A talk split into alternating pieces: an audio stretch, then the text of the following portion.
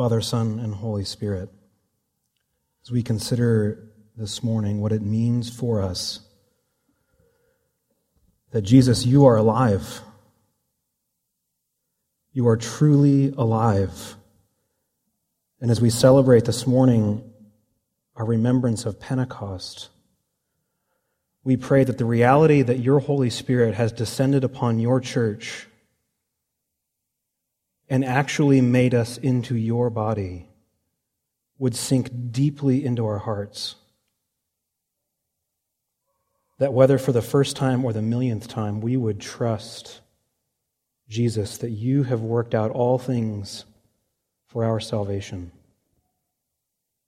And that we would be given that gift of your Spirit to guide us and comfort us. Speak to our hearts this morning through your word and your table, we ask in your name. Amen. You guys remember the movie The Truman Show? Jim Carrey at his finest? I hope you guys realize that I'm always going to spoil whatever movies I use, but that's why I try to use movies that are like 10 years old. Jim Carrey plays Truman Burbank, a man who, completely unaware, has been living in a constructed reality, right? Remember this movie? He was born on a television set, and for 30 years he has lived his life on this set, surrounded by actors who are playing his family and his mailman and his friends. And, and the entire world that he sees is a set that's been built by a TV studio.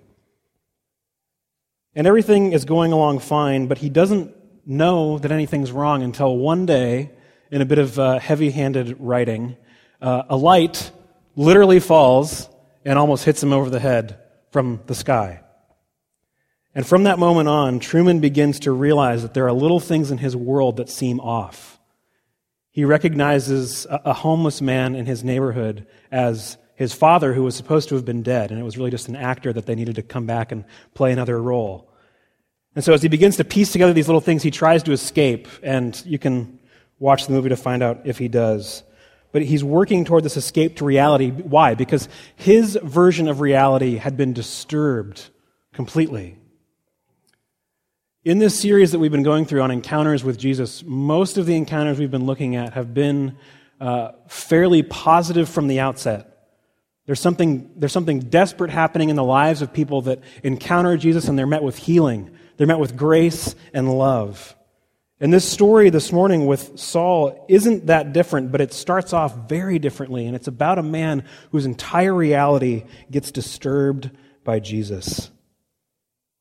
Can you imagine having your orientation to reality so radically altered? Saul had a very particular and a very strongly held view of the world. Saul was one of the most Jewish of Jewish of Jewish of Jewish men you could possibly want to meet. And his credentials within his religious community were sparkling. This is what he lists on his CV. Circumcised on the eighth day, just as the law required. He was born into the tribe of Benjamin, the favored son of, of Israel, the original royal tribe. Saul was a Pharisee of Pharisees. And the Pharisees were the most religious sect within Judaism, and they believed that the exile they were still experiencing in this first century, that they were still sort of under this house arrest. They believed that it could be thrown off by adherence to the law of Moses. And that's what they were living for. That's what they wanted. Because as they looked back at the history of, of their nation, they saw that, it, would, their, that Israel's religious devotion was mixed at best. The people and their kings were constantly disobeying the law that Moses had written down for them, constantly trying to throw off God's rule and do things their own way. And as a result, if you were to read through the Old Testament, you would, you would find that eventually God kicks his people out of the land. It says, This covenant that I have made with you was a covenant that you were to obey, where I will remove you from the land that I have given you. And they fail to obey, and so he kicks them out of the land. And even when they come back, what they begin to realize is the exile is not over because they're actually coming back being ruled by another nation. And what the Pharisees realize over time as this religious sect sort of starts to grow up within Judaism, they begin to realize that if things don't shape up, life will never get better for the nation of Israel. And they believed that should they be successful in their law keeping, Should they get enough of their countrymen and women to turn their hearts back to God and follow him in the commands of Moses, that eventually the great and terrible day of the Lord would arrive, the end of the age would come, and resurrection would be there, and Israel would be vindicated, her enemies would be thrown off and trampled to death in the dust.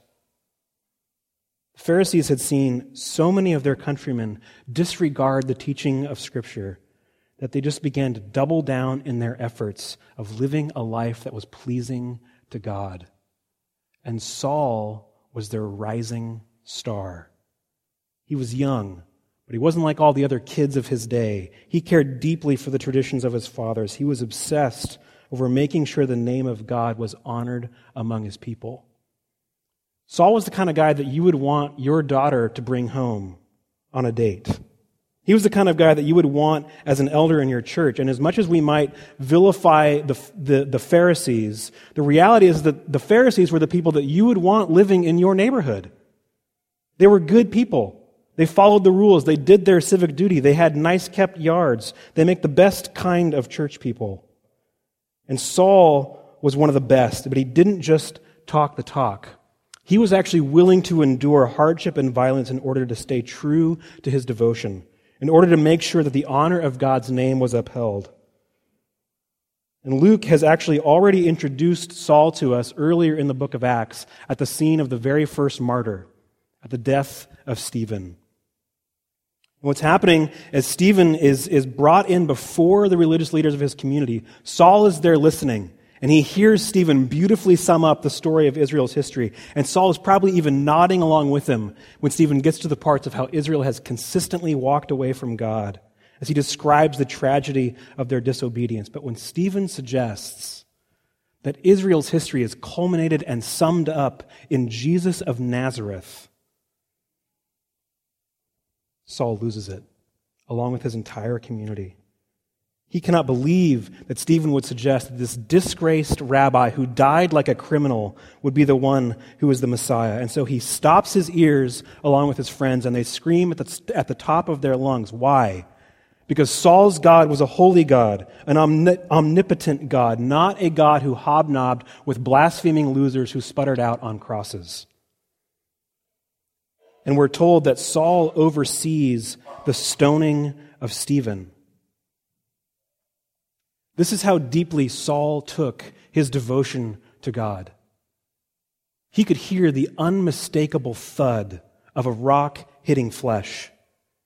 He watches as Stephen's face becomes an unrecognizable mass of bloody ribbons, and he hears Stephen speaking around the blood pooling in his mouth, asking Jesus, this disgraced rabbi, to accept his spirit, to forgive the men that were killing him. Saul didn't enjoy this sort of thing, but he was willing to endure it. He was willing to do what others in his circles wouldn't in order to keep God's name from being blasphemed. I think it's easy for us to, to, picture a guy like Saul as one of those fundamentalists who prays super loud at church and then goes home and tortures cats and dogs in his house. But that's not who he is. This wasn't uncontrolled rage, it was the climax of moral piety. It was the epitome of religious duty. And as our story begins, the renegade sect of Jesus' followers has scattered out from Jerusalem due to this persecution, and Saul is following them, breathing out murderous threats against men and women alike, throwing as many as he could find into prison. And so he undertakes a several days journey to Damascus. This is how much he cares about keeping God's name holy. And it's possible that as Saul was on this long journey, that he was praying the prayers of his ancestors, that he was repeating the Psalms that he'd memorized, meditating over them, passing over and over in his mind the good and beautiful law of God. And it's possible that as the light strikes him and knocks him to the ground, that he thought that finally, finally, God has come to commission him. God himself, Yahweh, the unspeakable name, has come to confirm Saul's mission, to confirm his place in the community as the purifier because Saul had a long line of, of people that he was emulating, just like the tribe of Levi way back when had been called to cleanse the rebels from God's presence. Just like Phineas had been rewarded for his zeal in killing those who refused God's law. See, Luke is describing this scene in terms that would, would have been very, very familiar to someone like Saul, someone who meditated on the Hebrew scriptures. And we call these events theophanies, a visible manifestation of God. There's always this light involved. And there's some sort of communication, there's some sort of reassurance that you're on the right path, that you're doing the right thing. Carry on, soldier. And so, as disorienting as the light and the falling to the ground must have been, it was the question. It was the question that really had Saul confused because Saul has studied this scene. He knows the lines. He knows how it's supposed to go. It's supposed to say something like, Go and speak to my people Israel, or I have chosen you to be my mouthpiece. Something positive. But what he heard was, Saul, Saul, why are you persecuting me? And within just a few short words, Saul's entire life is ground to dust. His entire reason for existence, his whole identity is ripped up and thrown to the wind like parade confetti because there's no confusing who it is that he's talking with. And he reveals the fact that he knows who he's talking with in his question. Who are you, Lord? He says. Lord, Kyrios. It's the Greek word for the, for the ancient name of God that the people would not speak, and so they would call him Lord instead of Yahweh. It's the name that the Jews would use to honor God lest they speak his hidden name without honor. It's God. But who is he? This isn't going like I thought it would. He's not saying what I thought he'd say. Persecuting? Who are you, Lord? he asks. And the voice responds, I am Jesus whom you are persecuting. Now get up and go into the city, and you will be told what you must do. And Saul, now blind, is led by his freaked out friends, and for three days he exists in darkness. No food and no water touches his lips. But Luke just keeps right on going, and this story is quickly moving from a tragedy to a comedy because Jesus decides to disturb another person. And he appears to one of his followers living in Damascus, a guy named Ananias. Ananias, he says, Yes, Lord. I need you to go see a guy. Great. What's the address? It's 123 Straight Street. Okay. Anyone in particular? Yeah, actually, it's Saul of Tarsus. He's expecting you. Actually, he had a vision that you're going to come and you're going to heal him and it's going to be great. Uh, says Ananias. And Luke is using Ananias here as a way of expressing the question that everyone has are you kidding me? Are you crazy? I've heard of this guy. He's the one who's done a lot of bad stuff in Jerusalem, and he's on his way here, or apparently you're telling me he's already here, to arrest who? Me. And everyone I care about. All of the people who follow you. Resurrected Jesus doesn't really mince a lot of words. He just says, Go. I have hand picked this guy to proclaim my name to the Gentiles and their kings and to the people of Israel. I'll show him how much he must suffer for my name. And Ananias goes. And can you imagine entering that house, knowing that inside there's a man who came here to throw you in jail or kill you? He enters with his heart in his throat and he sees the man who came all this way to torture him. He sees the man who watched Stephen lose consciousness and bleed out. And what does he do? He puts his hand on him and he calls him brother. Brother Saul, he says, the Lord, Jesus. Just so we're clear about which Lord I'm talking about. Jesus, the one who appeared to you, has sent me so that you might see again and be filled with the Holy Spirit. And Saul's blindness is healed, and he's baptized, and he gets up and he eats. This story is so incredible and so pivotal in Luke's volume here that he actually tells it three different times in the book of Acts. And each time he has a little bit of a different viewpoint. And in fact, scholars have looked at the three tellings of this story and said, well, it must be made up because he can't seem to get the facts right. But really, what's happening is that it's one of those stories that is so huge, so unbelievably epic, that he can't get us to understand it in just one telling, so he keeps retelling it over and over. So as we finish, I would like to just place this telling of the story within what Luke has been doing so far in the book of Acts, and then draw some conclusions for ourselves. See, Luke is a Gentile. A non Jewish person, and he's writing largely to Gentiles. And in his first letter, he worked hard to capture the impossible that the Jewish God had become a man and entered into the human story in the strangest of ways, in poverty and obscurity, and that this God man went about the country teaching and confounding, healing and dividing, that he eventually died an obscure death alongside two criminals, his followers scattered, his revolution a complete failure. But then he comes back to life. God became man and died and then came back to life. It's a tale so tall it can hardly be spoken out loud, but it just keeps getting weirder. Luke decides to write a, se- a sequel, a second volume, and this time he talks about how this God man named Jesus, a very particular person, Jesus of Nazareth, the one who died and has been resurrected, now ascends to heaven and leaves his followers to carry on what he's been doing in the world. He tells them the Holy Spirit will be with them, and that's the day that we celebrate today. The day that the Spirit comes down and descends upon the church. And that's when things get really weird. People start speaking languages they don't know. Shadows start to heal people. This new population emerges within Judaism called nothing but the way, followers of the way, and they give up their possessions for one another. And they hang out all the time. And some people think they might even be cannibals because they talk about how they eat this man's flesh and drink his blood. And you want to know the weirdest part? Outsiders are being invited in. See, the story of Saul on the road to Damascus comes smack dab in the middle of stories about non Jews being invited into this community. People that do not have the traditional markers of being part of God's people. They don't worship in the temple. They're not circumcised. They eat whatever they want. They dress however they want. And yet they're being brought into this community of Jewish rebels who believe that the long awaited Messiah has finally come in Jesus. And Saul, the guy whose entire life was based on those Jewish identity markers, those things that set him apart from the rest of the world, the, the, the, guy who found his entire meaning in the fact that he is Jewish. It's this guy, Luke tells us, that is going to take the message of Jesus to the Gentiles. And what Luke is picturing for us in this story about Saul is something that the very same man, the man that we now know as St. Paul, who wrote the bulk of the New Testament, makes explicitly clear for us in his letters, and that is this all of the old markers of who's in and who's out have been done away with.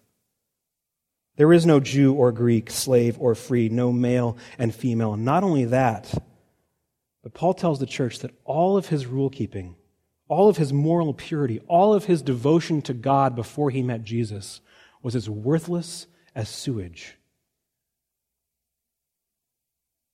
But even more central to Luke's purpose in writing this second volume for his audience is this Jesus is alive. He's alive. He's real and he's alive. As Stephen is being murdered, he looks up and he says that he sees Jesus seated at the right hand of the Father. And when Paul is knocked down and the voice from heaven speaks to him, it's not just any voice. It's the voice of Jesus of Nazareth, the God man the one who was dead and who came back to life. It's the world's true Lord. It's the King of the Jews and the ruler of all the earth. And not only that, not only is Jesus still truly alive, but he's still at work in this world, and he's doing his work in this world not just through the church, but as the church. Notice that Jesus doesn't tell Saul, hey, when you persecute my friends, it really hurts me too. No, he says, when you're persecuting the church, you are persecuting me. Friends, when, when Saul, who becomes St. Paul, tells the church that we are now the body of Christ, he's not saying it as a metaphor. He's not. It's real. And it's because the Holy Spirit has come. And if you've been baptized into Christ, Christ's church, then the Spirit now dwells in you, and you have become literally, actually, the body of the resurrected Christ. So, what, is, what does this mean exactly? What does it mean that Jesus is at, is at work in this world as the church? Well, first, we have to recognize that, boy, we've done some, some pretty lousy things as the church. So if you're here this morning as someone who has never really been able to, to grab onto this story that the Christian church has said is true of the world, and perhaps you've rejected it because of the way the church has behaved in the past and continues to behave. And you have a hard time reconciling the idea that Jesus, an all powerful, all good, loving God, would work through such a screwed up thing called the church. Let me tell you, you're not alone. We know that we're screwed up. I'm up here talking. Feel free to ask my wife. She can give you a list of ways that I'm screwed up. We know that the things that we often do and say make total nonsense of the story of forgiveness in the Christian gospel. We know that it makes no sense at all that God would choose to work through people like us, and that's why it has to be true. Truth is stranger than fiction. No one would bother to write an origin story like ours. I don't say any of this to excuse our bad behavior, but only to suggest this that the truly difficult thing to swallow with regard to Christianity is not the fact that Jesus' followers get it wrong so much of the time, but the fact that God doesn't seem to bother much at all to avoid failure. Rather, he embraces it. But for those of you that are here that, that are Christian. Whether you've been a Christian for a short time or a long time, we have to recognize that there is a great difference between the religious devotion of Saul and the religious devotion of Ananias. Saul's religious devotion led him to ostracize and cut out people from his community. Ananias' religious devotion allowed him to come in and lay hands on and call brother the very person that was trying to kill him. And no matter how difficult it may be at times, you as a Christian, if you're a Christian, you really do believe that Jesus is alive, that through his death and resurrection, you too have been made alive with him. And no, no matter how inexplicable it may be, you're now a part of the church, this strange body that acts out as Jesus' hands and feet in the world. But if you're anything like me, it takes about 30 minutes for the message of grace to wear off, and we're back to living as if we have to keep God happy by our behavior. As if the times that we do it right, he's really glad, and the times when we don't, he's really mad. And what starts to happen is that we begin to watch the borders rather than the center. In order to keep ourselves from feeling like failures, we set ourselves up as the guardians of moral purity, rather than seeing ourselves as the threshold that failures like ourselves can walk upon to get into the church. And in fact, I can't really say it quite right, and so I'll let Saul the murderer have the last word. It is for freedom that Christ has set us free. Stand firm then, and do not let yourselves be burdened again by a yoke of slavery. You who are trying to be justified by the law have been alienated from Christ. You have fallen away from grace. For through the Spirit, we eagerly await by faith the righteousness for which we hope. For in Christ Jesus, neither circumcision nor uncircumcision has anything of value. The only thing that counts, the only thing that counts, is faith expressing itself through love. That's what we say we believe when we come to this table. We come to this table expressing faith through love that Jesus has done it all for us. So if you're willing and you're able, would you stand and confess your faith along with me? This is from the Nicene Creed, and it's very old, and there are some big words, and even if you don't understand it all, that's okay. But if you're able to stand up and say with assurance that you believe that Jesus has done it all for you, then stand and say these words along with all Christians everywhere. Christian, what do you believe? We believe in one Lord, Jesus Christ, the only Son of God, eternally begotten of the Father, God from God, light from light, true God from true God, begotten, not made, of one being with the Father. Through him all things were made. For us and for our salvation, he came down from heaven, was incarnate of the Holy Spirit and the Virgin Mary and became truly human. For our sake, he was crucified under Pontius Pilate. He suffered death and was buried. On the third day, he rose again in accordance with the Scriptures. He ascended into heaven and is seated at the right hand of the Father. He will come again in glory to judge the living and the dead, and his kingdom will have no end. Amen. Thank you. You may be seated. As we come now to this table, it's a continuation of what we've been doing. We are experiencing the true risen Christ in this world, in these elements, through the power of His Holy Spirit. And so, again, if you're here this morning as someone who has not yet entered into faith, you haven't yet been able to trust that Jesus has done all for you and be baptized into his church, then we would ask that you don't yet come to this table. We're very, very glad that you're here. We would love to talk with you about how you can come to this table soon and come to trust in Jesus as your Savior. And yet, this meal is a renewal meal. It's for the people that have already entered in. And so, don't come and say something that's not yet true of yourself. The rest of you, if you have been baptized into Christ's church, then come and feed along with those at InTown. This meal is for all baptized Christians everywhere. It's a way for us to come and have union with Jesus, to feed on our truly risen Lord and Savior. Let's pray together for our meal.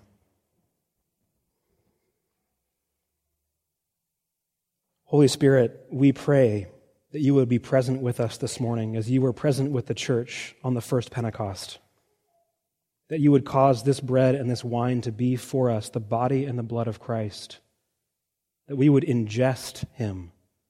That he would dwell richly in us as a result of us partaking in this meal. We ask in his name. Amen.